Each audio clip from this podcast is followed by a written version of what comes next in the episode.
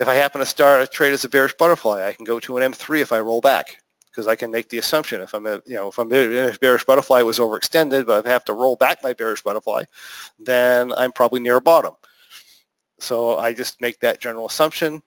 I go into an M3 and then I go back to here, right, as normally started an M3, and I just redo the procedures. If I have an M3, it loses to the downside and the asset price is below my max loss point, right? In other words, I lose to the downside and I max loss to the downside.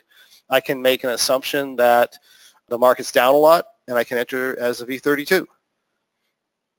Otherwise, I enter as an M3, right? If I have a bearish butterfly, it loses to the upside, I enter my next trade as a bearish butterfly because I have to make the assumption that the market's overextended at that point. So what I'm doing here is I'm taking my beliefs about how the market moves and I'm just I'm just applying the trades, what I know about the strengths and weaknesses of the trades to the to the marketplace.